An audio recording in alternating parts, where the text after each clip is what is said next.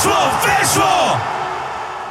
Weszło Globetrotters na antenie Weszło FM. Wracamy do najbardziej podróżniczej audycji e, w tym radiu i wracamy do Brazylii, bo tydzień temu byliśmy z Paulą Dudą właśnie w tym przepięknym miejscu. E, Rozmawiamy sobie o poszczególnych miastach Brazylii i to w dodatku podczas mundialu, bo Paula była no miała to wielkie szczęście, że była jedną zaledwie z dwóch, jednym właściwie z dwóch fotoreporterów z Polski, którzy polecieli na to wydarzenie, a że Paula jest wielką fanką Brazylii, no to jak się domyślacie, spełniła swoje marzenie. Cześć Paula, witaj. Cześć. E, Paula, skończyliśmy ten pierwszą, tę pierwszą część naszej audycji e, wątkiem, myślę, że zaciekawiającym, bo o dzielnicy willowej w São Paulo. Tak, bo każdemu się pewnie Brazylia kojarzy przede wszystkim z tymi drugimi dzielnicami, czyli ze slumsami, Tak. dzielnicami biedy, fawelami, a ja tu mówię o dzielnicy willowej. Mhm. I to nie jest E. ironia, tam też są dzielnice willowe, zdecydowanie. No inaczej zakładam, tacy ludzie powiedzmy bogaci pewnie nie mieliby gdzie żyć. No bo wiadomo, bywa, bywa niebezpiecznie, e, więc tam jest coś takiego, że no są takie przedmieścia i tam są po prostu takie dzielnice willowe, ale wiesz, to normalnie, żeby wjechać tam, to masz wiesz, ochroniarz, szlaban, karta, y, płot, i wiesz, to są tego typu dzielnice i, i oni mieszkali właśnie, no to były przedmieścia São Paulo i tam jednego dnia nawet, wiesz, wsadzili mnie do samochodu, to był taki dzień, kiedy nie było meczu i mówią, a to chodź, to cię tam po, po, powozimy po okolicy, pokażemy ci coś tam. I wiesz, takie jeździmy po tej okolicy, a ja się pytam, co wy mnie do Los Angeles zabraliście, nie? że wiesz, w ogóle, ale naprawdę, ja miałam takie skojarzenie wtedy, że jestem w Los Angeles, nie? Normalnie taka, wiesz, jak z amerykańskich filmów, uliczka w ogóle, taka pa- Palmy palmy, no tak, wokół, no palmy tak. w ogóle wokół, takie, wiesz, bardzo ładne bloki i w ogóle i mówią mi tam, o, a tutaj mieszka y, Kafu. Czasem go widujemy w sklepie i w ogóle super człowiek, bardzo skromny, wiele osiągnął, wielki piłkarz, ale Aha. bardzo skromny człowiek i w ogóle on tu mieszka i w ogóle jest super człowiekiem, nie? Mhm. Więc w ogóle tam mi właśnie opowiadali, że no ludzie bogaci, no to mieszkają właśnie w takich willach, wiesz, zamkniętych, mocno strzeżonych, się, nie? Trochę od... mocno strzeżonych osiedlach, y, bo wiadomo, no bywa różnie. Mhm. Natomiast w kontekście właśnie São Paulo, to też to nie jest miejsce takie godne odwiedzenia turystycznie. Znaczy, Mhm. trochę zaprzeczam sobie, co wcześniej mówiłam, bo dla mnie każde miejsce gdzieś tam ma jakąś wartość i nawet jeśli, nie wiem, może nam się nie podobać, Mhm. to na pewno fajnie jest zobaczyć po prostu coś innego, tak jak rozmawialiśmy właśnie o Brazylii, stolicy Brazylii, Tak. że jest to coś innego niż Brazylia, miasto od linijki, wiadomo, Mhm. ale no też warto to zobaczyć, bo to jest taki kontrast. I właśnie też mi mówili w kontekście São Paulo, ja na przykład e, w São Paulo, jak gdzieś tam pojechałam do centrum miasta, to też nie czułam się, jakbym była w Brazylii, tylko w jakimś, nie wiem, Waszyngtonie. Mhm. Jak dużo porównań do Stanów Zjednoczonych przy, No, no, ale byłaś, mieszkałaś, mamy. to masz, masz Tak. prawo porównywać. Że wiesz, że wielkie biurowce, dużo jakichś firm, no trochę taki mordor nawet, nie? Mhm. I właśnie oni mi tam też mówili, że, bo wiesz, w São Paulo się pracuje, a w Rio de Janeiro się imprezuje. Okej. No to może być coś w tym rzeczywiście. I właśnie São Paulo jest takim miastem, no, które nie jest ładne, jest to olbrzymia metropolia, bo tam mieszka ponad 20 milionów ludzi, Mhm. e, więc, więc wiadomo, ale tam się przyjeżdża głównie pracować, a odpoczywać i imprezować, no to się jedzie do Rio de Janeiro, nie? Mhm. Wiadomo, Copacabana, plaże i tak dalej, tak. no w São Paulo tego nie ma, więc to są dwa zupełnie różne miasta. Mhm. E, to, to zaczęliśmy o São Paulo, e, a miałaś okazję być w fawelach, gdzieś tam też zaliczyć te bardziej niebezpieczne rejony, czy nie chciałaś? Bardzo chciałam. No wiesz, jak to ja powiem ci tak, że y, na Copacabanie to tam spędziłam, wiesz, z 20 minut, czy tam nie mówię o jakichś tam, wiesz, tych lepszych plażach, jakichś tam Ipanemie, Leblon, no bo co może być ciekawego w plaży? No dla mnie plaże nigdy nie były zbyt ciekawe i to był w ogóle mój drugi raz też w Brazylii i dla mnie takim właśnie celem były te fawele. Bardzo mi się one wydawały właśnie interesujące, że to jest jednak co- coś takiego innego, że o tych Mhm. fawelach się bardzo dużo mówi. No i to, to, co też wcześniej trochę wspominałam, taki, taki dreszczyk emocji, że wiesz, to też jest coś innego i tak naprawdę no to jest takie dużo prawdziwsze życie Brazylii, tak? Że mm, nie to, co się tam, wiesz, pozamiata Mhm. pod dywan, odkurzy się, o, żeby tam turyści mieli, tylko, wiesz, tylko właśnie te fawele, no bo tam żyją prawdziwi, no tam jest prawdziwe życie, no taka jest prawda, nie? Natomiast, y, no wiadomo, że ja nigdy nie wybrałabym się do faweli od tak po prostu z czapy. O ile mogę pojechać do Brazylii sama w pojedynkę, no to już do samych faweli nie zdecydowałabym się, chociażby dlatego, że no nie znam języka, nie znam do końca zwyczajów tam panujących, y, może być różnie, tak? Mhm. Natomiast wcześniej, zanim się tam wybrałam, no to już myślałam właśnie o tych fawelach, ale tak nie za bardzo wiedziałam, jak to ugryźć.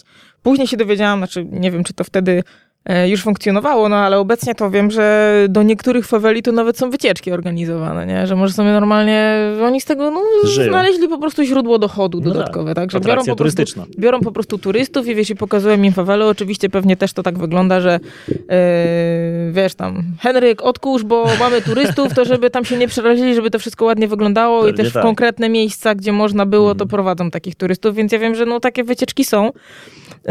Natomiast no to też nie o to mi chodziło, tak? Mhm. Miałaś plan, żeby zobaczyć ją, te fawele, trochę no, jak prawdziwy Brazylijczyk, a nie jak turysta. Yy, no tak, natomiast wiadomo, no mówię, nie do końca wtedy wiedziałam, jak się za to zabrać, natomiast yy, właśnie zanim tam się jeszcze wybrałam, no to właśnie ci moi gospodarze w São Paulo, u których mieszkałam, to oni na, na myśl o fawelach w ogóle zzielenieli i powiedzieli, jak to, gdzie do faweli? No przecież tam cię zabiją, ty stamtąd nie Aha. wyjdziesz, w ogóle nie idź tam. I wiesz, to jest coś takiego, że ta taka średnia, klasa średnia Brazylijczyków, albo tacy też zamożni Brazylijczycy, czy media w ogóle brazylijskie, one same tą spiralę taką nakręcają, że tam jest mhm. po prostu bardzo źle, tam w ogóle wszyscy wszystkich mordują, stamtąd nie wyjdziesz i w ogóle, i w ogóle, nie? I oni... Oni sami to nakręcają i to też właśnie mówił mi y, taki Polak, którego tam poznałam i właśnie dzięki któremu do faweli poszłam. To w ogóle taka była historia, że też, też właśnie któryś, któryś dziennikarz właśnie polski, już nie mhm. pamiętam który, bo też właśnie rozmawialiśmy o tych fawelach, że fajnie by było pójść zobaczyć. Um, powiedział mi, a tu jest taki Polak jeden, który w ogóle pisze doktorat o życiu w fawelach okay. na uniwersytecie tamtejszym w Rio de Janeiro.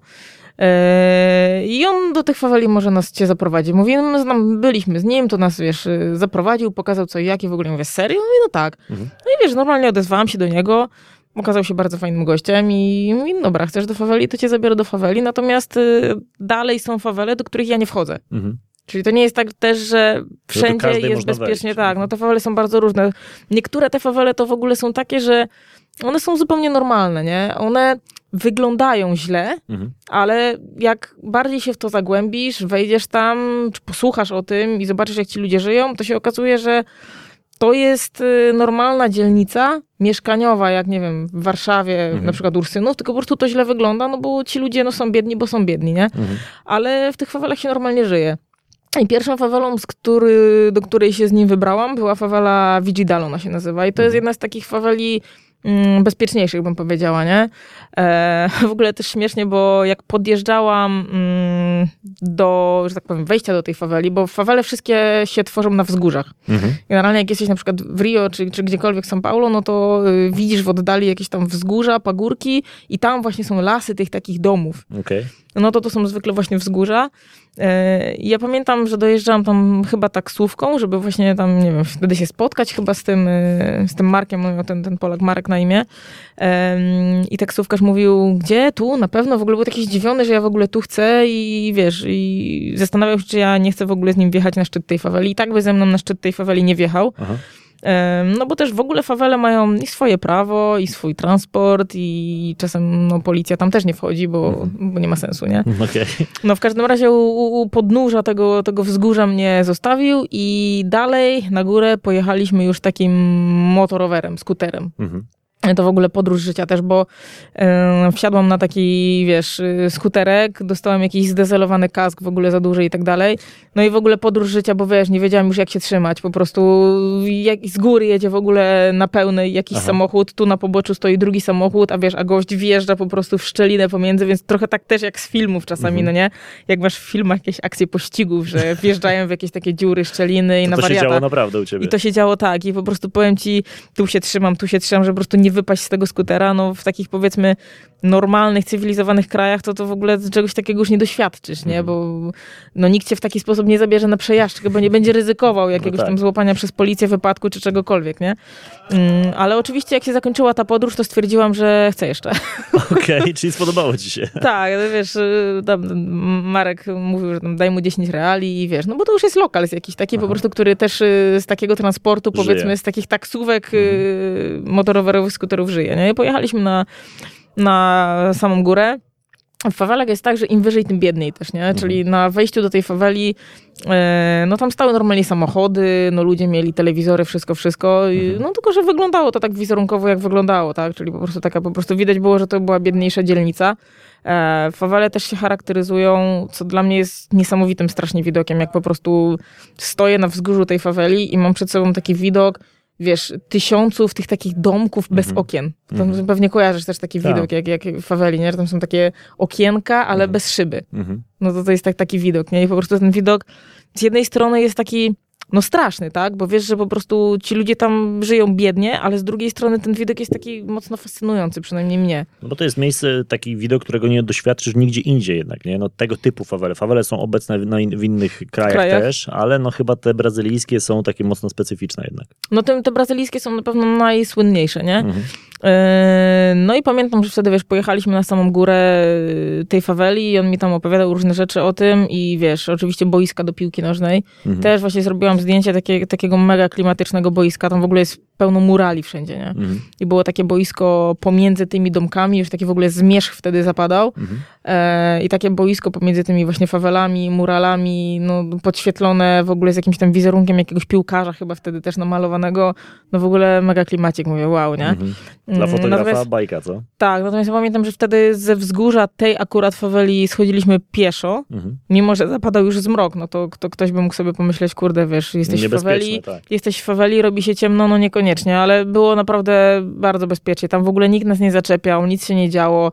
E, co też zresztą on od początku mówił, no nie, że idziemy najpierw tam, zobaczyć jak to wygląda, ale to jest taka fawela naprawdę bardzo bezpieczna. Jacyś tam siedzieli, jak schodziliśmy, ludzie gdzieś tam z boku, jakichś dwóch facetów coś tam dyskutowało i zainteresowali się nami. Mhm. O, Marek bardzo dobrze znał portugalski, także wiedział, co mówi. Nie, nie martw się, oni tam, wiesz, nic nie knują, tylko tam em, śmieją się, że ci opowiadam o, mm, o klubach w Rio de Janeiro, no nie? Bo tam Aha. z tymi klubami też jest tak, że e, to, komu kibicujesz, e, zależy od tego, gdzie się urodziłeś trochę, skąd się Mhm. wywodzisz, jaki masz status społeczny, nie? Okej. E, I tam jest coś takiego, że masz e, Fluminense Mhm. i to Fluminense to jest taki klub e, klasy średniej. Mhm. E, się, śmieją, się śmieją właśnie w Rio de Janeiro, właśnie ten Marek mi o tym opowiadał, że to jest taki klub dla bogaczy i zniewieściałych w ogóle, on mi wtedy mówił, no nie? I że z kibiców Fluminense się szydzi ze względu na ich barwy, bo oni mają barwy takie kasztanowo, zielone, Mhm. takie w ogóle nie do końca wiadomo jakie, no nie? Takie, no. Tak. Natomiast do Fluminense, to przypomnij mi, jeszcze wrócimy, bo z Fluminense też jest wątek, bo ja byłam w ogóle tam w ich ośrodku i na ich stadionie. Okej, to koniecznie. Ale to tak, to, to jest osobny wątek. Eee, z kolei w fawelach się kibicuje Flamengo. Mhm. Eee, Vasco da Gama kibicują imigranci, Okej, a inteligencja kibicuje Botafogo. okej. dobry Tak, tam, jest w ogóle, tam jest w ogóle coś takiego, nie? I Czyli on fawele właśnie... Flamengo, e, czekaj, Botafo, Vasco to są imigranci. Tak.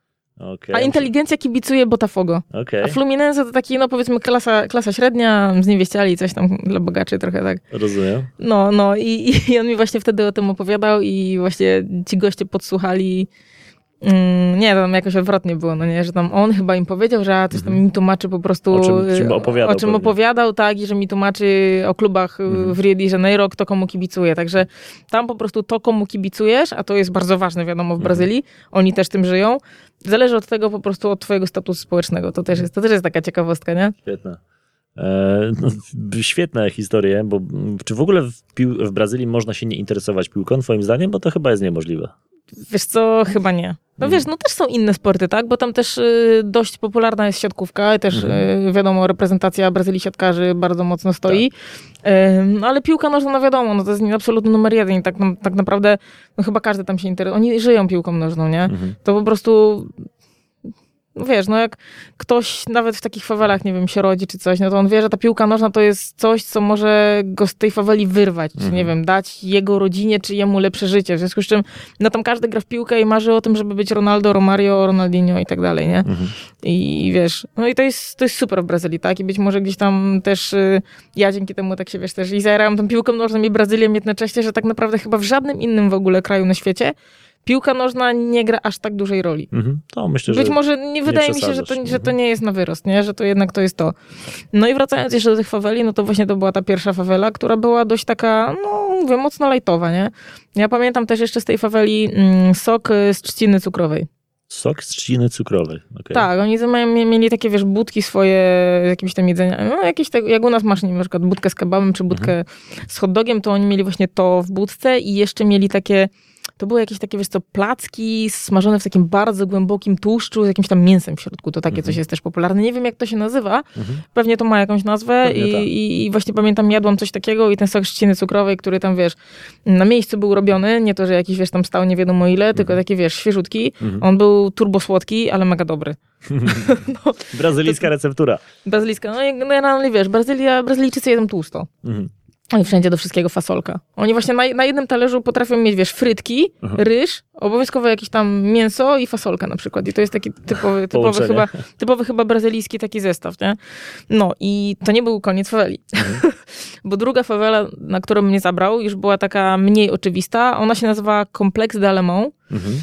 I ta fawela była w ogóle olbrzymia, bo z tego co pamiętam, to był tam chyba 100 tysięcy ludzi w niej mieszkało i to był też jakiś tam kompleks pięciu w ogóle faweli, też na wzgórzu, nie? Mhm. I tam, no to był rok 2014 i właśnie ten Marek mi opowiadał, że trzy lata wcześniej, być może też y, przy okazji Mistrzostw Świata, też im się coś dostało, Mhm. powstała taka kolejka linowa, która y, od dołu zawoziła ludzi na sam szczyt tej faweli, nie? Co, to też było takie, No, no trochę też się gryzło ze sobą, nie? Bo z jednej strony fawela, dzielnica No tak, Biedy, z z drugiej strony kol- kolejka. linowa nad tym, nie? Mhm. E, I też, też y, śmieszne było to, że bilety na tą kolejkę dla mieszkańca faweli kosztowały jeden real, Mhm. a dla osoby obcej 7 reali. No, dobra przebitka. No i się zapytałam właśnie Marka, skąd oni wiedzą? Mówi, no to widać, nie? Mhm. Widać, czy jesteś, nie musisz Wszyscy mieć żadnego stąd, papieru, dokumentu, ani nic takiego. Widać po No prostu, tak. czy jesteś stąd, czy nie. I ja pamiętam w ogóle też, że ta fawela znajduje się ogólnie bardzo blisko Maracany w Rio, bo to mówimy Mhm. cały czas o Rio de Janeiro. Yy, pamiętam, że gdzieś właśnie koło Maracany się przesiadaliśmy na pociąg, który Mhm. chyba trzy stacje od Maracany właśnie była ta fawela. Okej. Yy, I jadąc do tej faweli, bo to była taka kolejka, czy pociąg taki nadziemny, to mijaliśmy jeszcze jedną fawelę, która w ogóle wyglądała jakby tam nikt nie mieszkał. Mhm. A to, że tam ktoś jednak mieszkał, no to się- o, o tym świadczyło pranie, które gdzieś tam wisiało. I akurat właśnie pamiętam wtedy, że wiesz, że, że mój przewodnik wtedy powiedział, że no do tej faweli by mnie nie zabrał, bo nie wiadomo, co tam zastaniemy. Mhm. Okej, czyli tam nie wchodziliście? Tam akurat nie wchodziliśmy. On sam mi zresztą powiedział, że wiesz, mimo tego, że on pisze o tym doktorat, m, zna język i ma bardzo dużą wiedzę o zwyczajach i życiu w fawelach, to, to cały czas fawele, są takie fawele w Brazylii, do których on nie wejdzie. Mhm. Więc to, to, to nie jest tak. Nie? I są też fawele, które w ogóle, bo to jest też, też jeszcze ciekawy wątek, że w ogóle w trakcie mistrzostw, czy na czas Mistrzostw Świata i później na czas Igrzysk Olimpijskich, które były dwa lata później, pewnie też, e, cały czas były fawele, które otaczała policja militarna. Mhm. Czyli one, oni trochę też y, na czas tych wielkich turniejów, no chcąc, wiesz, chronić tych wszystkich ludzi, którzy przyjadą, wiadomo, tak. turystów i w ogóle sportowców, dziennikarzy, wszystkich, no to też y, pacyfikowali w ogóle te, te najniebezpieczniejsze fawele, nie? I właśnie tu też mi się przypomniało, że ta fawela Complexe d'Alemont, Mhm. ona w 2010 roku przeszła taką pacyfikację gruntowną, jakkolwiek to nie brzmi.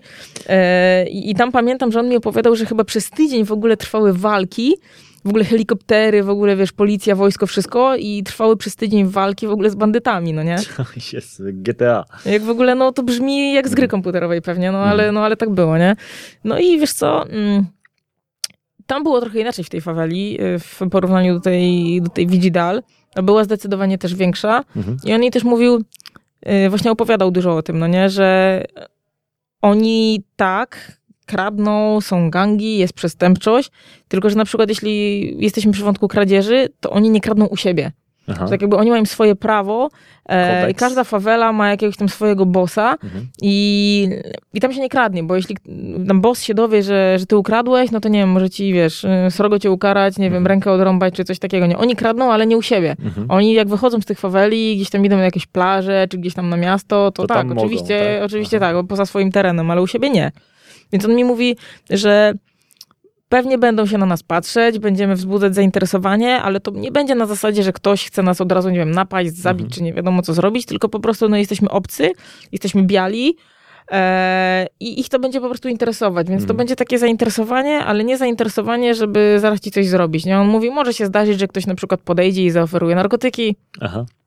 Były dzieciaki, które podbiegały i chciały oczywiście pieniądze, Pieniądze. ale to nie było zupełnie nachalne, nie? Bo Mhm. na przykład w Indiach doświadczyłam strasznej nachalności, nie? że oni po prostu łazili za tobą i wręcz y, wydawało ci się, że to się staje niebezpieczne, że chodzi Mhm. za tobą jakieś dziecko, nie wiadomo, co to dziecko zrobi, nie? Mhm. I właśnie, no dzieci są najgorsze, nie? Bo dzieci są po prostu chowane w taki sposób Mhm. i dzieci są nieobliczalne. No tak. I też się zdarza, że wiesz, że nie wiesz, na przykład odmówisz, a to dziecko ci broń wyciągnie, nie? Mhm. No bo one są po prostu w taki sposób, no niestety wychowywane. Więc w Indiach to było bardzo mocno nachalne właśnie, jeśli chodzi o takie, wiesz, no żebranie, już to nazwijmy to, wiesz, po imieniu, a właśnie w tej faweli nie. Właśnie te dzieciaki podchodziły, zapytały, a Marek powiedział nie, e, ale bardziej pytały dlatego, że po prostu ktoś im już kiedyś dał, więc myślały, a może jeszcze Że raz jeszcze się uda, raz nie? Na takiej tak. zasadzie, nie? Potem był z kolei chłopaczek, który oferował nam wodę. Normalnie zwykłą wodę do picia, nie? I Marek mówi, dobra, weź kupimy, żeby mu pokazać, w jaki sposób to funkcjonuje, nie? Mhm. Że w taki sposób to jest okej, Tak. ale tak. nie w taki A nie, że sposób... za darmo. Mhm. Tak, ale nie w taki sposób, że on podchodzi i o daj, no bo, Mhm. bo coś tam, nie? Ale to jest w porządku, żeby mu pokazywać takie, wiesz, wzorce Jasne. odpowiednie, nie? Że Mhm. po prostu ty coś oferujesz, ty kupujesz, jest wszystko na takiej zasadzie, nie? Więc to, to, to było na takiej zasadzie i to było okej. E, Natomiast y, ja pamiętam, właśnie chyba jeszcze w kontekście, wrócę do tego Claudio, nie? który Mhm. mnie uczył, uczył portugalskiego, czyli tego Brazylijczyka spod Rio de Janeiro, który aktualnie mieszka pod, Pod łodzią. łodzią. Tak, który aktualnie Piękne mieszka pod połączenie. łodzią. Piękne połączenie. To ja chyba właśnie jego się zapytałam, a mówię, a co będzie jak pójdę do faweli? Mhm. A on mi powiedział tak, jak pójdziesz kupić narkotyki, to nic. A jeśli nie pójdziesz po narkotyki, to w sumie też nic. Aha. I potem to samo potwierdził mi właśnie Marek, nie? że mówi, tutaj jesteś ze mną, więc oni są tacy bardziej zdystansowani. Mhm. Ale jakbyś się znalazła w takich fawelach sama, e, to zaraz oni by ci zaoferowali chęć pomocy, Mhm. za chwilę byś znalazła nocleg, za Mhm. chwilę ktoś by chciał, wiesz, cię ugościć i tak dalej, i tak dalej. Mówi, ja mówię, serio? Mówi, no tak. Jakbyś ewentualnie zginęła, Mhm. to raczej przypadkiem, czy na przykład trafisz w nieodpowiednie miejsce w nieodpowiednim czasie, że nagle jest jakaś wojna gangów. No tak, strzelanina jakaś. Strzelanina, no i na przykład oberwiesz jakimś rykoszetem przypadkiem, nie? Ale mówi, że raczej nie wydarzy się coś takiego, że ktoś do ciebie podejdzie i przystawi ci, wiesz, broń do skroni Mhm. i wiesz, i na ranie. To, to, to raczej takie rzeczy tam się nie dzieją, aczkolwiek, no mówię, dalej przypominam o fakcie, że są fawele, do których on mówi, że ja też nie wejdę, bo, bo nie wiadomo po prostu, co tam się zastanie, nie? Mhm. Ale cały czas po prostu są fawele, które otacza policja i bywa niebezpiecznie, ale no właśnie on mi też to mówił, że to wszystko bardzo często nakręcają właśnie media i ta taka, i ta taka ci tacy Brazylijczycy lepiej usytuowani, no nie? Mhm. Że właśnie tego też doświadczyłam od moich gospodarzy, że oni mnie przestrzegali No tak, nie oni iść. byli w szoku, że chcesz tam iść. tak, oni byli w szoku, ale po co chcesz tam iść? Przecież tam zginiesz, tam jest niebezpiecznie, nie ma sensu i tak dalej. I on też właśnie wtedy, pamiętam, mówił, że, że to wszystko właśnie media i takie, taka klasa średnia tego doświadcza. I trochę właśnie ci ludzie, bo ci ludzie z faweli, powiedzmy z takich średnich faweli, to, Mhm. to oni żyją zupełnie normalnie. Zazwyczaj pracują poza fawelami. Mhm. I co ciekawe też, y, ludzie z faweli, którzy się po prostu urodzili i wychowali w fawelach, są trochę napiętnowani, że oni są jako gorsi. On mi też właśnie opowiadał, że jak masz Brazylijczyka wychowanego w fawelach, a na przykład y, osobę ciemnoskórą, tu chcę tak wiesz, poprawność Mhm. polityczną, żeby zachować, a osobę ciemnoskórą, która wiadomo też jak jest na świecie powiedzmy traktowana, że niby Mhm. gorzej i tak dalej, No tak. to oni wybiorą tą osobą, osobę ciemnoskórą, a nie Okej. Brazylijczyka z faweli, tylko dlatego, że on jest wychowany w fawelach, Faweli. więc ma już z góry, jest napiętnowany i z Mhm. góry jest gorszy i z góry ma gorszą reputację. I w związku z czym oni pracują bardzo często poza tymi fawelami, czy po prostu wyjeżdżają normalnie, gdzieś tam pracują, ale też ciężko im jest znaleźć jakąś lepszą Praca. pracę, nie? No właśnie. Więc pracują jako, wiesz, na jakieś tam sprzątaczki, jakieś taka po prostu praca, no wiadomo, najmniej płatna, nie jest to Mhm. nic takiego, wiesz, nie? Więc to też jest coś takiego, nie? E, czy ty w ogóle doświadczyłaś w Brazylii jakiegokolwiek e, niebezpiecznego wydarzenia? Nie. Coś tobie się takiego zdarzyło? Właśnie o to, nie, nigdy nie miałam takiej sytuacji, żebym, nie wiem, czuła się jakaś tam, wiesz, zagrożona czy coś, ale właśnie jak wtedy byłam w fawelach, jak dojeżdżaliśmy, byliśmy właśnie w tej kolejce, to na przykład Marek powiedział, schowaj aparat. Mhm. Żeby jednak w nie razie czego, to że bardziej chodzi o to nie to, że ktoś cię zaraz napadnie, Mhm. tylko żeby tak po pierwsze nie kusić losu, a po drugie też nie zwracać na siebie aż tak dużej uwagi, nie? Mhm. Że po prostu, wiesz, no wiadomo, no z wielką lustrzanką, no to tak średnio. Potem też y, takie nie miałam do końca przekonania i nawet właśnie pytałam się go, czy na przykład tu mogę, czy coś, no nie? Bo gdzieś tam, no wiadomo, jakiś tam instynkt, y, powiedzmy, fotoreporterski też się odzywał. Jesteś w takim miejscu, no, No, chciałbyś jakieś zdjęcia uwiecznić, zrobić, nie? oczywiście. Wiadomo, że pewnie łatwiej jest to zrobić telefonem, Mhm. niż wielką lustrzanką, no ale no wiadomo, no to się już odzywają też inne względy, więc no, Mhm. no tak, zrobiłam tam oczywiście parę zdjęć, potem już wiesz, nie było jakiegoś większego z tym problemu, nie miałam żadnej takiej sytuacji przez chwilę, że nie wiem, poczułam się zagrożona, czy czułam, że ktoś, nie wiem, patrzy na mnie krzywo i chce mi, nie wiem, zabrać aparat, czy coś. Nie, nie miałam takiej sytuacji. Mhm. Ale na przykład y, tych gospodarzy moich z São Paulo, u których mieszkałam, to tak jak ci wspominałam, oni mieli syna i jego się pytałam. Mhm. Czy to akurat o, oni w São Paulo mieszkają, nie, nie w Rio. To jego się zapytałam, czy on doświadczył jakiejś, nie wiem, przemocy, czy coś mu się kiedykolwiek złego stało. To mówił, że tak, że raz miał taką sytuację, że mm, na światłach stał i ktoś mu tam przyłożył pistolet do głowy. Okej. No to miał, E, to miał taką sytuację. to No. miał pecha, no. To miał akurat pecha. Także, a ja akurat y, no, odpukać na szczęście nic się takiego nie wydarzyło. Mm, No, a trochę już w tej Brazylii byłaś, bo, bo przecież to nie był tylko ten jeden raz podczas y, Mistrzostw Świata. Ale też wiesz co, dodam, że właśnie w São Paulo na przykład właśnie bardzo mocno to było zauważalne, że tam no, kręciło się wszędzie bardzo dużo policji. Mhm. I oni naprawdę po prostu, no jak były Mistrzostwa Świata, to te wszystkie siły zostały, wiesz, postawione na równe nogi, zaangażowane, wiesz, w całej Brazylii i oni bardzo mocno obstawiali te miasta, gdzie, gdzie były rozgrywane mecze. I na przykład ja zauważyłam, że na przykład w São Paulo tych patroli było policyjnych bardzo dużo Mhm. i nigdy policjanci nie chodzili we dwójkę. Oni chodzili czwórkami. Okej. Dwóch to za mało. No właśnie o to chodzi, tak jak u nas no patrol, no to zazwyczaj jest dwóch, Dwóch, tak. tak? A tutaj w pojedynkę to już nie mówię, ale we dwójkę oni nigdy nie chodzili, tylko to zawsze było po prostu oni czwórkami chodzili. Mhm. Więc to pewnie też świadczy o tym, że no jednak czwórka, a nie dwójka, no to czwórka, nie? Co cztery głowy to nie dwie. Tak, no dokładnie. E, to Rio, e, mówisz, że na Copacabanie nie spędziłaś dużo czasu, ale też e, o, jeszcze o te mecze chciałem cię zapytać. Mhm. To które, który stadion może zrobił na tobie największe wrażenie tam w Brazylii? Wiesz co, tak jak rozmawiamy o stadionach, to może nie tyle, że wrażenie, e, ale tak na pewno mi zapadnie w pamięć na długo i nawet nie Maracana, Mhm. Tylko stadion w São Paulo. O, A wiesz jednak. dlaczego? Mhm. Tak, jednak on nie jest jakiś piękny, no bo tak wizualnie, no to myślę, że i Brasilia, i, i Maracana jest ładniejsza.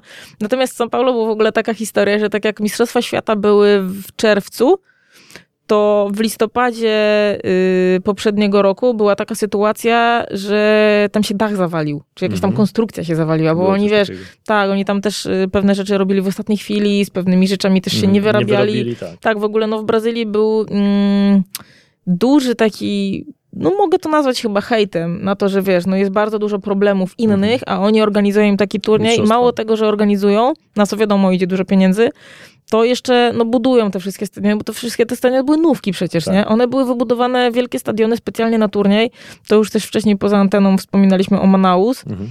E, czyli no miasto w środku dżungli amazońskiej, Tak. gdzie postawili wielki stadion, bo to też była tam, wiesz, arena i ten Mhm. stadion, czytałam jakiś czas temu, że on po prostu, wiesz, no stoi nieużywany, no i wiadomo, że jak się czegoś, o coś nie dba i coś stoi nieużywane, no to to, wiesz, no... No, No psuje się po Gnije po prostu. prostu, tak? Mhm. No i wiesz, i zostało wydane mnóstwo pieniędzy na to, gdzie no naprawdę w Brazylii jest bardzo dużo innych potrzeb i, i ludzie też się trochę buntowali, nie? I potem przy Copa America było dokładnie to samo, nie? Co jest najlepsze, jeszcze tylko dodam ci, e, w No. Manaus cztery mecze zaledwie zagrano na Mistrzostwach Świata. O, na stadion wydali, no nie wiem ile, ale sporo No, Zaraz ci powiem, e, 200 milionów e, dolarów. No, no to właśnie. I potem najgorzej, że ten stadion jest nieużytkowany. Zresztą pamiętasz w Polsce przy okazji Euro 2012, po Euro 2012 też był taki problem, nie? Z Mhm. tymi stadionami, Co z jak je zagospodarować. Tak. Natomiast no na pewno my sobie poradziliśmy z tym dużo lepiej. Mhm. A w ogóle w Japonii, jak były Mistrzostwa Świata w 2002, Mhm. to potem te stadiony w ogóle rozbierano chyba, nie? Bo też kiedyś coś takiego... Są takie kopu, e, to rozbierano, a teraz jak będą Mistrzostwa Świata w Katarze, jest taki jeden stadion, który się nazywa, e, ma w nazwie liczbę. Ta liczba oznacza liczbę kontenerów, z jakich on jest zbudowany, bo to jest totalnie kont- kontenerowy stadion. A tak, to widziałam zdjęcia tego stadionu z kontenerów, no. I on ma w nazwie liczbę, no w teorii to jest liczba tych kontenerów, nie wiem czy to jest dokładna liczba, ale tak, w, tak to w założeniu miało być. No i on będzie rozebrany po prostu na kontenery. Też jakiś pomysł. No dobra, ale to jest pomysłowe. Tak. To ma jakiś zamysł. Oni zdają sobie sprawę z tego, że pewnie tego stadionu nie będą wykorzystywać, Mhm. więc pomyśleli, w jaki sposób tak, można... wcześniej, co z wcześniej. nim zrobić. Tak, a Mhm. tutaj właśnie o tym nie pomyślano. No ale wracając do tematu stadionu w São Paulo, przez to, że tam właśnie były jakieś problemy z tą budową, czegoś tam nie dokończyli, ten dach się zawalił i w ogóle tam były jakieś afery, to wchodząc na ten stadion miałam, miałam wrażenie, że on jest tak niedokończony. Mhm. Nie wiem, jak to wygląda teraz, ale wtedy to właśnie było coś takiego, że tam był taki, tak jakby szkielet niedokończonej konstrukcji, że tam po prostu w jednym miejscu było coś takiego, że wydawałoby ci się, że tam powinien być dach, ale go nie było. nie było. I był taki po prostu taki, taki pręt, no nie? Aha. I ten pręt okazał się potem dużym problemem dla fotoreportera. Okay. Bo wiesz, co jest najgorsze dla fotoreportera? Jak masz pół boiska w cieniu i pół boiska w słońcu. Mhm. Wtedy jest bardzo ciężko fotografować, bo jak robisz wszystko na ustawieniach manualnych, a zazwyczaj mhm. tak się robi, no to wiesz, ustawiasz sobie powiedzmy na cień, a no pół no tak. boiska masz w słońcu, to jest trudno po prostu, nie? Nie tak, że się nie da, no ale mhm. jest to na pewno większym wyzwaniem, żeby zrobić dobre zdjęcia na takim meczu. I stadion São Paulo był takim zmorą fotoreporterów, bo tam jak siedziałam obok y, różnych, no to też mhm. narzekali na to, no nie, że tutaj gdzieś się ten tak zawali, tu jest jakaś konstrukcja, tu jakiś szkielet, tu jest kawałek cienia potem. I potem jak masz mecz nie przy sztucznym oświetleniu, mhm. tylko przy naturalnym i jeszcze masz takie, wiesz, mocne słońce, no, tak. no to potem te cienie po prostu są tutaj takie, tutaj takie, tutaj takie i to jest po prostu potem trudne. Przede wszystkim dla fotoreportera, no bo tam mhm. dla, dla, dla kibiców, no to pewnie nie, tak.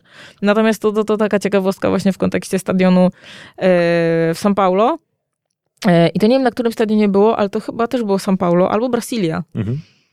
E, nie, to chyba było jednak São Paulo, że tam po prostu było bardzo daleko się tam szło. W ogóle oni mhm. wybudowali ten stadion tam, gdzie było jakieś tam była właśnie fawela.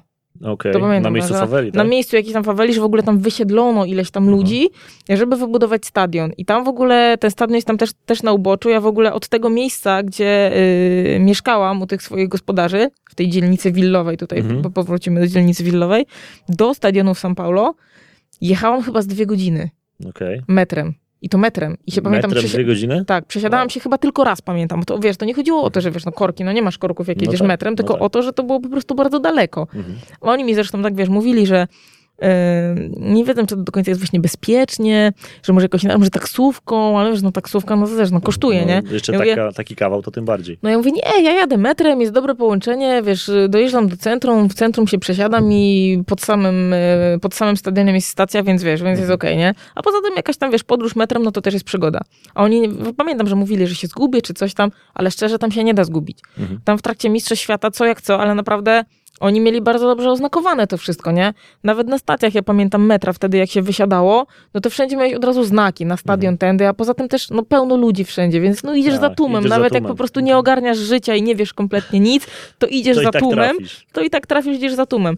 I właśnie pamiętam, nie, to musiało być São Paulo, że tam było bardzo duże odległości były wszędzie, no nie? Mhm. Żeby po prostu dostać się od tej stacji metra, która była bardzo blisko stadionu, Zresztą też pisałam któryś, w, którymś, w którejś nocce mhm. na bloga właśnie w tym kontekście, że tam wiesz, bardzo daleko i w ogóle tam się jakoś pod górkę szło, jakoś tak się zawijało. Tak niby widziałeś ten stadion, mhm. ale tam się po prostu do tego wejścia dla prasy się bardzo długo szło i pod górkę. Mhm. I potem jak wchodziłeś, to to też nie jest tak, no bo to masz kilka etapów wejścia, nie? Mhm. Pierwszy etap to w ogóle wiesz, no nie możesz mieć żadnych napojów, tam cię prześwietlają jak na lotnisku, jest kolejka, żeby wejść, zostawiasz rzeczy na taśmie i tak dalej.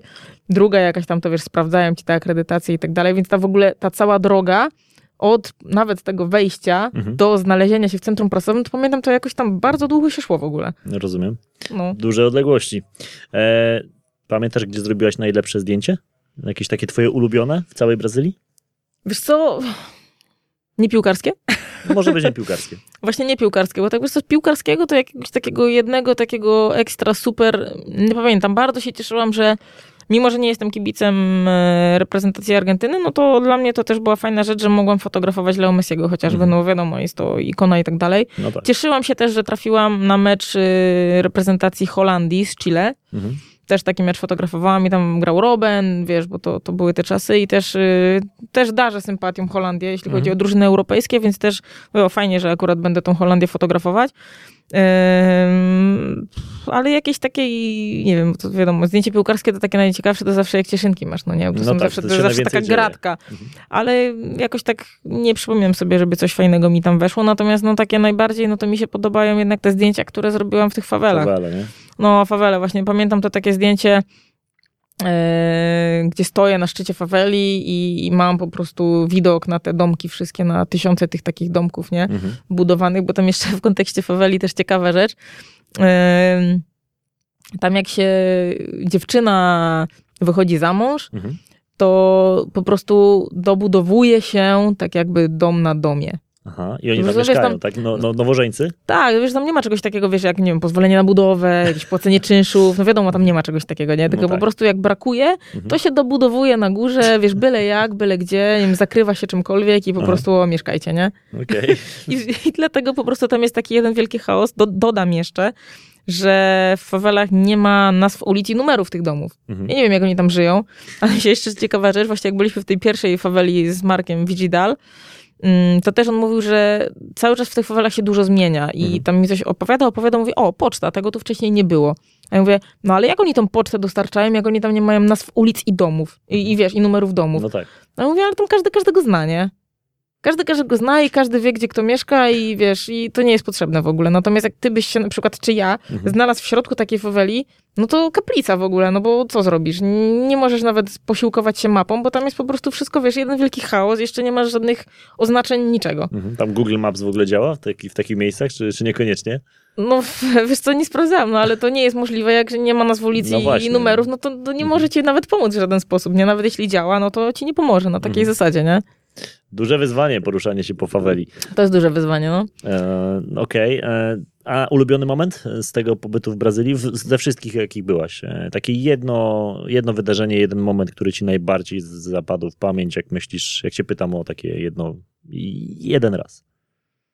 No tam wiesz co, dużo było takich... Yy... No to się domyślam, że było dużo. No tak ale... tak naprawdę każde nowe miejsce to było jakimś wyjątkowym, natomiast nie było jednej takiej, no najbardziej chyba mi to wywele, bo to było też coś, że wiesz, Mistrzostwa Świata, piłka, to też mhm. wszystko super, mm, ale to, że po prostu ja mogłam po tych fawelach pospacerować, dla mnie była taka duża rzecz i tak mi się wydaje, że no tu powrócę, bo się pytałeś o zdjęcie, ale mhm. jednocześnie zdjęcie było też wykonane w momencie, który też mi najbardziej zapadł w pamięć, że po prostu stoję na szczycie tej faweli i mam ten widok i i to wtedy było takie mistyczne w ogóle, nie? Mhm. Może tu się ktoś śmiać z tego, ale naprawdę to było takie mistyczne. Jestem w stanie sobie to wyobrazić. Mistyczne uczucie dla mnie, no to tak jakby, nie wiem, do czego to mogę porównać. Nie wiem, stoisz na szczycie góry jakiejś, nie? Po iluś mhm. tam dniach wspinaczki, to, to, to, to na takiej zasadzie jest, no nie? No ja akurat nie bez powodu porównałam akurat do tego, no bo to też dla mnie jest zawsze super rzecz, jak gdzieś tam chodzę po górach mhm. i po iluś tam godzinach czy dniach, no nagle stoję na szczycie jakiejś góry i patrzę w dół i wow, no nie, i w ogóle, no to to jest podobne uczucie miałam właśnie stojąc na, na samej górze tej faweli. Mhm.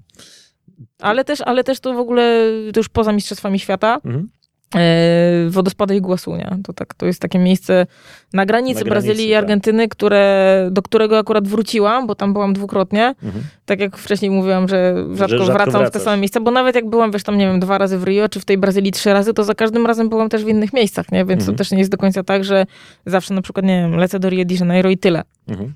Także to też za każdym razem Wymień miasta, wymień miasta, w jakich byłaś w Brazylii, pamiętasz? No Rio, São Paulo, no to mówiliśmy, mhm. Brasilia, Manaus, y, Porto Alegre, y, Kurytyba, mm, no i parę takich różnych wsi, których nazw ci dzisiaj nie powiem. Jasne. Ale z takich większych miast, no to, no to tyle, nie? Okay. Nie miałam okazji być, też kiedyś myślałam o tym, żeby tam pojechać, na tym wschodnim wybrzeżu, nie? Bo tam mhm. też jest dużo takich fajnych miast, typu wiesz, jakiś tam Salwador, no może kiedyś tam też dotrę, nie? Mhm. No, znając siebie pewnie dotrzesz. Znając siebie Także mówię, dotrzesz. za każdym razem po prostu jest to coś innego, coś nowego, ale właśnie wodospady Foz de Iguazu, to miejsce to jest takie po prostu, gdzie no wróciłam. Mhm. Eee, no i dobrze, że wróciłam, nie? Bo tam też zrobiłam rzecz, o której, której pierwszej, za pierwszym razem nie zrobiłam, bo przelot helikopterem nad tymi wodospadami jeszcze zaliczyłam, co też mhm. poprzednio rozmawialiśmy tak, o tym, nie? było o tym, no. Tak, że mi się akurat trafiło najpierw, wiesz, że pogody nie było, potem ta pogoda była, a pogoda miała o tyle ważne znaczenie, że wiesz, tam jak jest ładne słońce i ładna pogoda, no to tam tęcza po prostu się wytwarza mhm. Eee, dzięki tej sile wody i to po prostu wygląda niesamowicie. Brazylia, ulubione miejsce na świecie? W jakim byłaś? Yy, no myślę, że tak, ale to bardziej takie względy też sentymentalne, bo byłam w wielu innych pięknych miejscach, nie? Na przykład ja, jestem bardzo oczarowana, wiesz, czy Nową Zelandią, czy mhm. Islandią, mhm. gdzie każdemu mówię, że dla mnie Islandia to jest najładniejszy kraj w Europie. Mhm. Yy, być może zmienię zdanie, jak pojadę na Wyspy Owcze, nie wiem, ale to taki podobny klimat w sumie. No trochę tak. E, więc wiesz, dużo jest piękne, na przykład też bardzo stan Colorado w ogóle, nie? Mi się podobał mm. na przykład w Stanach Zjednoczonych. Tak właśnie nie Los Angeles, nie Nowy Jork, czyli takie, no czyli takie oczywiste miejsce, tylko właśnie ten stan Colorado, że to, mm. to jest dla mnie takie nieoczywiste miejsce i tam w ogóle te, te wszystkie skały i tam te, tam byłam w ogóle w takim um, amfiteatrze, gdzie tam mhm. najwięksi grali, nie? Jakieś tam YouTube w ogóle, nie, nie pamiętam jak to się nazywało. Jakiś Hall of Fame, jakiś, no. No, ale jakiś taki właśnie jest tam właśnie taki znany bardzo amfiteatr, który jest wykuty w skale Mhm. pod, y, pod y, właśnie w stanie Colorado, to jest pod Denver, ale no zupełnie nie pamiętam jak to się nazywało. E, Niestety ci tego nie powiem, więc y, no byłam w dużej liczbie różnych pięknych miejsc, ale Brazylia to jest bardziej taki dla mnie sentyment po prostu, nie? Że to jest po prostu, od tego się wszystko zaczęło, tutaj Mhm. też jest właśnie ten wątek tej piłki nożnej, no od którego wiadomo, nie byłoby mnie tam, gdyby nie ta cała piłka nożna, więc dla mnie ogólnie Brazylia jako kraj i, i właśnie i nie tylko pod kątem piłki, ale ogólnie jako kraju to jest po prostu jest bardzo ciekawy i taki wielokulturowy, wielowątkowy i w ogóle tam ta miłość do tej Brazylii Mhm. i w ogóle to, że wszyscy tam piją yerba mate, no nie? To, to- Rzeczywiście to widać cały czas? na Tak, no w ogóle to jest w ogóle też super, że na przykład idziesz sobie do kasy, do okienka na dworcu i gość pije yerba mate, no nie? I to, to dla mnie jest w ogóle takie super, nie? takie inne i w ogóle, no, no taki chill, no nie? No zupełnie też inne nastawienie do życia tam jest, no nie? Na Bardziej jakieś takie, wiesz, luzackie i wiesz, tak jak kiedyś ktoś mądrze powiedział, że wy w Europie macie zegarki, a my w Brazylii mamy czas. Mm, ładne. No, więc to no dużo takich, nie? No także, także jeśli chodzi o taką wartość bardziej sentymentalną, no to tak, no to, no to Brazylia, nie? To zawsze będzie taki, taki mój top w moim Mhm. sercu. E, planujesz powrót? No tak jak już tu przed chwilą rozmawialiśmy, no na pewno to jest wielki kraj i jest bardzo dużo jeszcze miejsc dla mnie do zobaczenia. Właśnie to takie wschodnie wybrzeże, gdzie właśnie tam nie byłam. Ym, chciałabym wrócić też do dżungli amazońskiej, bo to też jest takie coś, co mnie fascynuje, wiesz, to w ogóle, że tam cały czas się mówi o tym, że te dzikie plemiona tam żyją, nie? Więc No może tak. nawet wyjść właśnie z tych dużych miast, bo duże miasta już widziałam w Brazylii i Mhm. widziałam tak naprawdę tam no w sumie wszystko. Mhm. E, I bardziej myślałam właśnie o takich dzikich miejscach, no nie? Właśnie, w, o ile w Manaus byłam, to byłam właśnie bardziej w samym Manaus, gdzieś tam wyjść może, to jest jeszcze w ogóle inna wyprawa, no nie? Bo jakimiś w ogóle, nie wiem, łodziami płynąć gdzieś bardziej w głąb, to też są jakieś rzeczy, no to też jest pewnie to niebezpieczne, wiadomo, z innych względów, tak? Bo tam No, bardziej tam- możesz trafić na jakieś anakondy. Na przykład pirania, anakondy, mnóstwo insektów. A E, piranie akurat łowiłam i jadłam. Jadłaś piranie? No tak. Wow. No, generalnie pirania, y, no jest rybą, którą się je. no tak, w Jest tak. zupa z piranii. To nie tylko one jedzą ludzi, tylko je się też je. Jak ci Ja, smakowało? jadłam akurat zupę z piranii, która jest bardzo zbliżona do pomidorówki naszej. To pomidorówki. Tak, no. Ciekawe.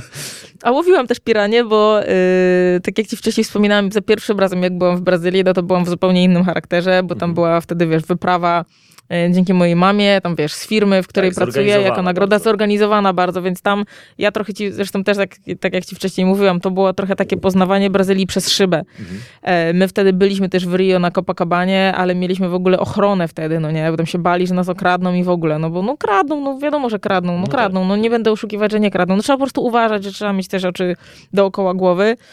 E, I my wtedy byliśmy też właśnie w Manaus Mhm. e, i pływaliśmy po Amazonce takim statkiem, Iberostar przez trzy dni i gościem naszym tam był wtedy Wojciech Cejrowski.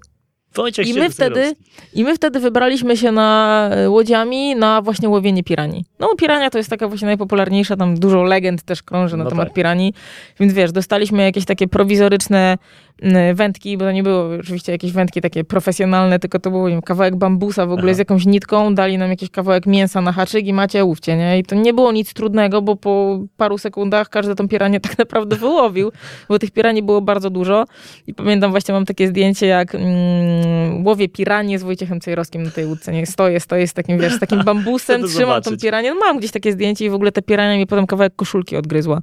Naprawdę? Czy to chyba było wtedy tak, że w ogóle ten nasz taki przewodnik brazylijski chciał pokazać nam, jakie to ona ma zęby, ta pirania i pokazywał to akurat na mojej koszulce, no i ona mi odgryzła kawałek koszulki. Okej. Tak, to, to, to pamiętam, no nie, to mam, mam gdzieś Nieźle. zdjęcia tego, nie, to ci kiedyś przy okazji pokażę. No koniecznie. Więc no, pir- z piranii też się robi zupę i wtedy pamiętam tam też jadłam aligatora. E, jak smakuje aligator? To z kolei jest takie białe mięsko zbliżone do kurczaka. To ktoś mi o tym już odpowiadał też tutaj, chyba właśnie podczas nawet tej audycji. A my nie rozmawialiśmy w kontekście też kangura w Australii? A może my nawet rozmawialiśmy? Rzeczywiście. Możliwe. Że akurat możliwe. kangur, mięso z kangura nie jest dobre. Jest inne, tak. Jest takie dosyć, e, no na pewno nie jak kurczak, mi bardziej wołowinę przypominało. Tak, jeżeli ale jest takie, ja pamiętam twarde, Mhm. jadłam burgera akurat y, Mhm. z mięsem z kangura w Australii właśnie i no nie smakowało mi to mięso. To, to pamiętam, ten aligator to był taki okej, no taki Mhm. mówię, no, no takie białe mięso jak kurczak, nie? Mhm. A aligatora jadłaś gdzie? No to też chyba było właśnie w Amazonii. Aha, ale gdzieś właśnie, w sensie, no nie dom, domyślam się, że nie łowiliście aligatora, No akurat nie, e, a widziałaś na żywo na przykład ale takiego... widzieliśmy. Okej. I i z aligatorem- z wielkiego? aligatorem ja też mam w ogóle związaną historię. Dawaj. Bo my właśnie mm, wybraliśmy się właśnie wtedy też, jak byliśmy w, w tej Amazonii, Mhm. to się wybraliśmy kajakami czy tam jakimiś łodziami na nocne obserwowanie kajmanów. Mhm. A kajmany to są takie, no też aligatory, tylko, aligatory, no to są kajmany. To są takie mniejsze aligatorki, nie? No takie właśnie małe krokodyle, dobra, no. I my tam w ogóle mieliśmy-. Mhm. Mieliśmy super tego przewodnika, bo ten przewodnik w ogóle, on robił wszystko, nie? To nie był taki przewodnik, jakiego my znamy, tylko to po prostu w ogóle on opowiadał też nam wtedy swoją historię, że on w ogóle z jakiejś wioski w centrum dżungli amazońskiej się wyrwał Mhm. i płynął przez 7 dni jakąś w ogóle prowizoryczną łódką, żeby się dostać do Manaus y, za lepszym życiem po prostu. Okej. No i teraz y, pracuje właśnie jako taki przewodnik na tych statkach i no gość po prostu robi wszystko, nie? A od potrafi ci zrobić, nie wiem, w dżungli hamak, Mhm. Gra w ogóle na jakimś flecie, jakieś w ogóle piosenki, na czymś, na jakiejś gitarze w ogóle gra i on właśnie te kajmany też łowił. I on po Aha. prostu, ja, to było dla mnie też niesamowite, wiesz, no zdajesz sobie sprawę, że jesteś na Amazonce, Mhm. czyli na rzece pełnej niespodzianek. No A tak. gość po prostu, wiesz, no, no gołymi nogami wchodzi do tej rzeki, gdzie tam może być wszystko Mhm. i gołymi rękami wyławia tego kajmana. Okej. Wiesz, ale pokazuje w ogóle te zęby, to wszystko, no super. Na żywym kajmanie. No tak, no, normalny kajman, no po prostu wiesz, no, no też no, ma taką siłę, że pewnie rękę odgryzie, tak? No nie Mhm. jest to aligator, ale to jest taki no mniejszy aligatorek, no wpiszesz, to zobaczysz. No tak, tak. Ja kojarzę, jak wyglądają kajmany i wiem, że są mniejsze na pewno. Ale i co, i on go nie atakował, ten kajman? No, trzeba go odpowiednio złapać, to tak samo jak masz z wężem, no wąż Mhm. może cię zaatakować, ale jak odpowiednio go chwycisz, no Mhm. to nie ma możliwości. Tak samo Okej. jest z kajmanem. Okej. No i wiesz, i tam była taka historia, i ktoś może teraz posłuchać i powiedzieć, no nie, no boja w obłokach, ale tak było naprawdę i mam świadków, że potem pły- płynę, bo to było w nocy, Mhm. było nocne łowienie kajmanów, bo wtedy wiesz, jak płyniesz w nocy, to, bo one prowadzą w ogóle życie nocne, więc po prostu Okej. też łatwiej je wtedy gdzieś tam pewnie Znaleźć, zlokalizować i mhm. tak dalej, i znaleźć, a poza tym, no wszędzie widzisz te świecące się oczy, Mhm. takie niebieskie. I wiesz, tam była taka historia, że płynęliśmy tą łódką. Ja tam byłam w ogóle na początku tej łodzi, jako że wiadomo, jakieś tam zdjęcia próbowałam robić, mimo tego, że to była jakaś tam noc w ogóle było ciemno. E, I przypadkiem wtedy totalnym zahaczyliśmy aligatora faktycznie. Już nie był kamień, tylko był wielki aligator. Mhm. I on, no, prawie nam tą łódkę wywrócił w ogóle. Ja byłam na początku i w ogóle zmierzyłam się z nim wzrokiem i w ogóle przeżyłam Mhm. wtedy mały zawał i uważam, że to było właśnie jedno z tych moich żyć. Tak, kot ma dziewięć żyć No to jedno to, to straciłaś jedno, wtedy. jedno z tych żyć to ja straciłam wtedy, no nie? I w ogóle naprawdę, no wtedy, no ile było nas? No było powiedzmy z 10 osób na tej łódce Mhm. i faktycznie to była taka sytuacja, no bardzo niebezpieczna, no nie? Mhm. W sensie zakładam, że w cywilizowanym świecie y, takich wycieczek się nie organizuje, bo jest to po prostu niebezpieczne. Niebezpieczne, no tak. Ale tam, no wiesz, no oni wie, wiedzą, znają, no zdarzyło się, tak? No jest tam tych, ali- są tam, wiadomo, że tam są aligatory, one cię nie zaatakują od tak, bo im się nagle, o, jesteś, to cię Mhm. zaatakuje. Zresztą ze wszystkim tak jest, no nie? Tak samo jak mi mówili, jak szłam na górę Kościuszki w, y, w Australii, Mhm. jest dużo żmij. No jest dużo żmij, ale to nie jest tak, że one się na ciebie rzucą. Mhm. Tylko jak będziesz po prostu odpowiednio twardo stawał kroki i stąpał po ziemi, to będziesz je odstraszał, bo one też słyszą, że drgania, że ktoś idzie, Tak. więc to nie jest tak, że one One się nie pchają pod nogi. że one cię pchają. No, no to się pchają, no dokładnie tak jak powiedziałeś, nie? Więc tu jest tak samo. I my po prostu na niego napłynęliśmy. W związku z czym, no, łódź się bardzo mocno, wiesz, zachybotała. No dobrze, że ja do tej wody nie wpadłam, bo to była łódka, więc to nie było tam jakoś bardzo dużo miejsca. Mhm. Więc to ja jedno ze swoich żyć właśnie wtedy oko w oko z aligatorem w, na Amazonce. Powiem ci, to jest idealny moment, idealny moment, żeby zakończyć tę część audycji, ale Paula, my musimy jeszcze definitywnie nagrać coś, bo myślę, że i o Brazylii jeszcze masz pewnie sporo historii, żebyśmy coś pogadali pewnie, nie? No pewnie o, o, o Copa America coś by się jeszcze poopowiadało. Na nie? przykład podczas turnieju Copa America.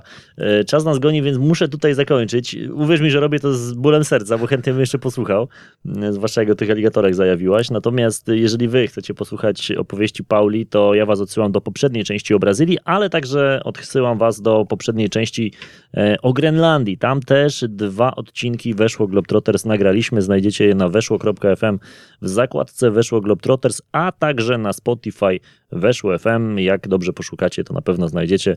E, Ja gdzieś to też wrzucę na pewno do siebie, bo na Instagram, bo to, to są warto, to są audycje, które warto gdzieś zapisać i do nich, do nich wrócić. Paula, bardzo Ci dziękuję e, za te, no już my możemy zdradzić, że bite dwie godziny sobie tutaj rozmawialiśmy.